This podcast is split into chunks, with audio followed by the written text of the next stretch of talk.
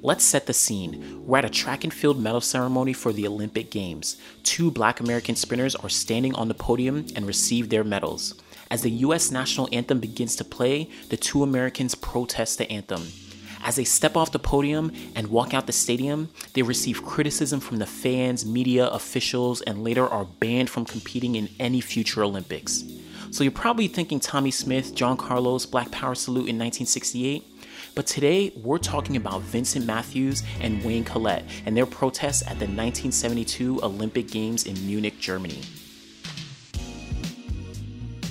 Entering 1972, Vincent Matthews was already a prominent 400 meter runner. In 1968, he finished fourth at the US Olympic trials and went to Mexico City where he ran the first leg of the world record breaking 4x4 relay. Quick fun fact in 1968, the US men's 4x4 team raised their fists when they received their medals on the podium. They just didn't do it during the national anthem, similar to Tommie Smith and John Carlos at those same games. But four years later in 1972, Wayne Collett, the now famous coach John Smith, and Vincent Matthews finished 1, 2, 3 respectively in the 400 meters at the Olympic trials, earning their way to the Olympic Games in Munich, Germany that year. At the games, Matthews, Collett, and Smith were all arguably the medal favorites. Matthews ran on the 4x4 world record just four years ago. Collett was number one in the world in the 400 meters at that point, and Smith had the world record in the 440 yard dash. Though they faced some good competition from the two Kenyans, Julius Sang and Charles Asati, as well as the German athletes, Matthews felt pretty confident that the three of them would have a chance to sweep the podium spots in the 400 meters. At the start of the 400 meter final, Smith got out very quickly, but less than 100 meters into the race, not even getting around the first turn, he pulled up with what turned out to be a hamstring injury. His teammates continued through with very little competition, Matthews eventually winning 400 meter gold and Collett the silver medal, both celebrating and embracing each other as they crossed the finish line. And within moments, though, instead of grabbing their American flag and doing a victory lap around the stadium, they both went over to check on John Smith, helping him walk off the track and getting him over to get medical help. So, as they're both standing with Smith, who's getting treated for his injury, the medal ceremony for the 400 meters is being prepared and about to begin. They've literally been on the track this entire time, still exhausted, sweaty, and in their running singlets. So, they simply grab their warm ups and walk over to the podium for the award ceremony. Now, on the podium, Collett is standing on the second place platform with only his warm up jacket on, but it's unzipped and without the matching pants, so basically just his running singlet and his shorts. While Matthews, on the other hand, up in the first place platform, he did have both his warm up jacket and pants on, but jacket also unzipped, wearing a gray shirt over his singlet that is visibly picking up his sweat. Remember, they just walked off the track. So essentially, very, very casual relative to what is, quote, expected on the podium during a medal ceremony. They both received their medals. Matthews got his gold, Collett his silver, and after the third place finisher Julius Sang received his bronze, it was time for the US national anthem to be played. When the anthem began to play, Collett stepped up from second place and joined Matthews at the top of the podium. So instead of doing what is, again, quote, expected when the national anthem plays, stand straight, head up, face the flag, right hand on your chest, and all that stuff, right? They instead just casually stood on the podium. They whispered to each other and quietly shared a laugh for a second, then just looked around. Collett was barefoot on the podium with his spikes in one hand and both hands on his hips. Matthews stood there, scratching his beard, crossing his arms, turning his body to look around. Both of them visibly were just uninterested in simply waiting patiently for the anthem to finish playing. As the US national anthem finished up, Matthews tapped Collett, whispered something to him, smirked a little bit, then just very casually raised both of his hands to wave to the crowd, and then they walked back into the stadium along with everyone else part of the medal ceremony. As they walk back, Matthews casually takes off his medal and just twirls it in his hand as well. In addition, I have seen an article from an American newspaper in 1972 when this occurred that noted Collett, quote, raised a clenched fist to the crowd before entering the portal of the dressing room, essentially saying he raised a black power fist as they walked away and back into the stadium. There probably needs to be a quick fact check on this though. I'm not 100% sure, but there is an actual picture of Collett raising his fist at the 1972 games as he's walking into the stadium. That's a true fact. I actually posted on my Instagram. You can check that out as well. But in that photo, he's not wearing the medal he just received from the medal ceremony. And the actual video of the ceremony, he never raises his fist as they walk down from the podium and into the stadium. And remember, it was Matthews, Vincent Matthews, who was actually twirling his medal. So it's possible he may have done it either in an earlier round, such as when he won his quarterfinal heat a couple days earlier, or it could have been when he was walking up to the podium to receive his medal at first. But regardless, though, why do I bring all this up? Well, remember, Tommie Smith, John Carlos had just raised their fists on the podium four years ago, were banned for the Olympics, and criticized for their actions. So, though I noted I do need a fact check on this, it's very possible that the media wanted to make a connection between the perceived terrible actions of Smith and Carlos in 1968 to then paint Collett and Matthews in a similar negative light. Remember, we're in the early 1970s where race relations are still very, very tense and tough at the time in the United States. So, anyway, as they walked onto the field and into the stadium, they were both hit with a chorus of boos and heckles from the crowd. And then immediately after, the criticism from all angles came barreling down at them.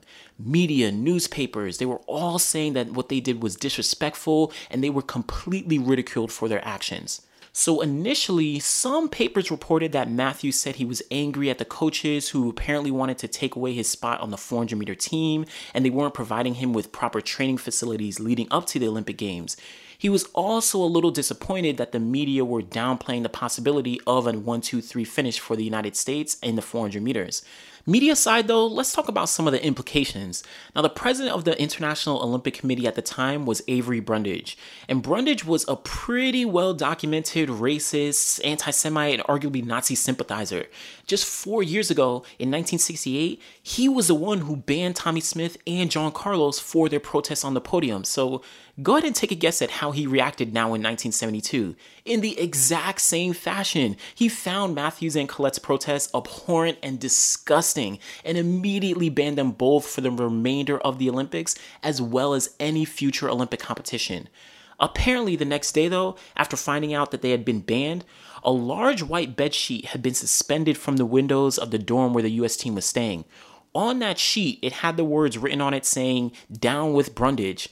It's noted that Matthews had dropped the sheet out of the window with that message. So, if true, you can understand the frustration that he had. They had both just won Olympic gold and silver in the 400 meters and were the favorites to win another gold medal in the 4x400 meter relay.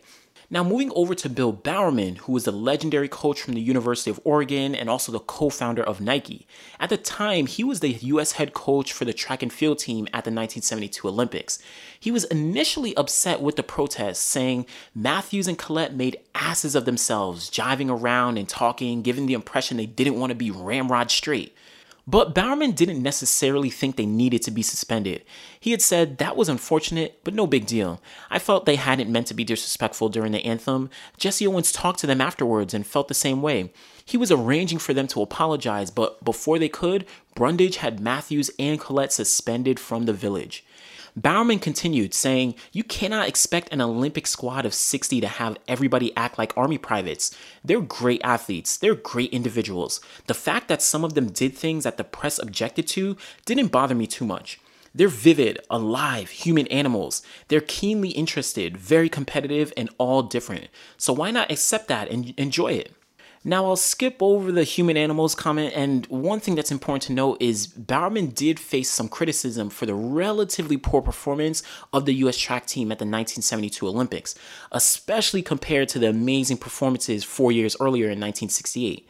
So, with Matthews and Collett banned, as well as John Smith injured, the US wouldn't be able to run a 4x4 team, which essentially would have been a lock for gold medal. So, there was maybe a bit of incentive on Bowerman's part to not have the two of them suspended, whether he was really upset with their protests or not. Anyway, Bowerman spoke with Avery Brundage to see if them apologizing would change his mind about the suspension. Matthews and Collett weren't there at the moment, so Bowerman kind of apologized on their behalf. Brundage actually accepted the apology, so Bowerman now just needed to go and try and get the members from the US Olympic Committee together. He would let them know that the suspension had been reversed by Brundage and all they needed was the committee's endorsement.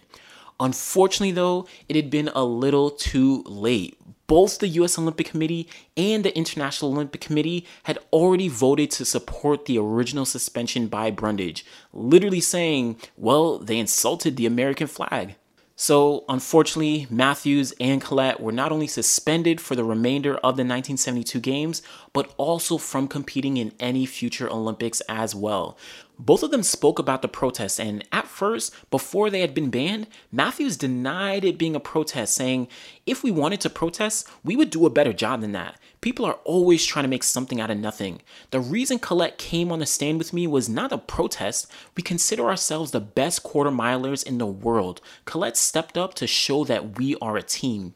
Now, a bit later, though, after they had been banned now, Matthews clarified, but was still really kind of unapologetic anyway. He said, We were just mad at a lot of things. We didn't think it would blow up like this. We were asked to apologize. I'm not really sorry for what I did. I'm sorry for the way people took it. What I tried to get across to the Olympic Committee was if it was premeditated, I could have done something better than that. It was just something that happened. We didn't realize the implications to the people in the stands. So, not really apologizing to the committee or to the staff, but more sorry for any way that the fans and the spectators may have actually received it. Collett, on the other hand, he was a bit more straightforward with it, saying, I couldn't stand there and sing the words because I don't believe they're true. I wish they were. I believe we have the potential to have a beautiful country, but I don't think we do. So, being pretty explicit that because of the struggles black people face in America, he couldn't recognize or honor the flag or the anthem. Even decades later, Wayne Collett was unapologetic and stood by his words. In a 1992 interview, Collett said, I love America. I just don't think it's lived up to its promise. I'm not anti American at all. To suggest otherwise is to not understand the struggles of blacks in America at the time.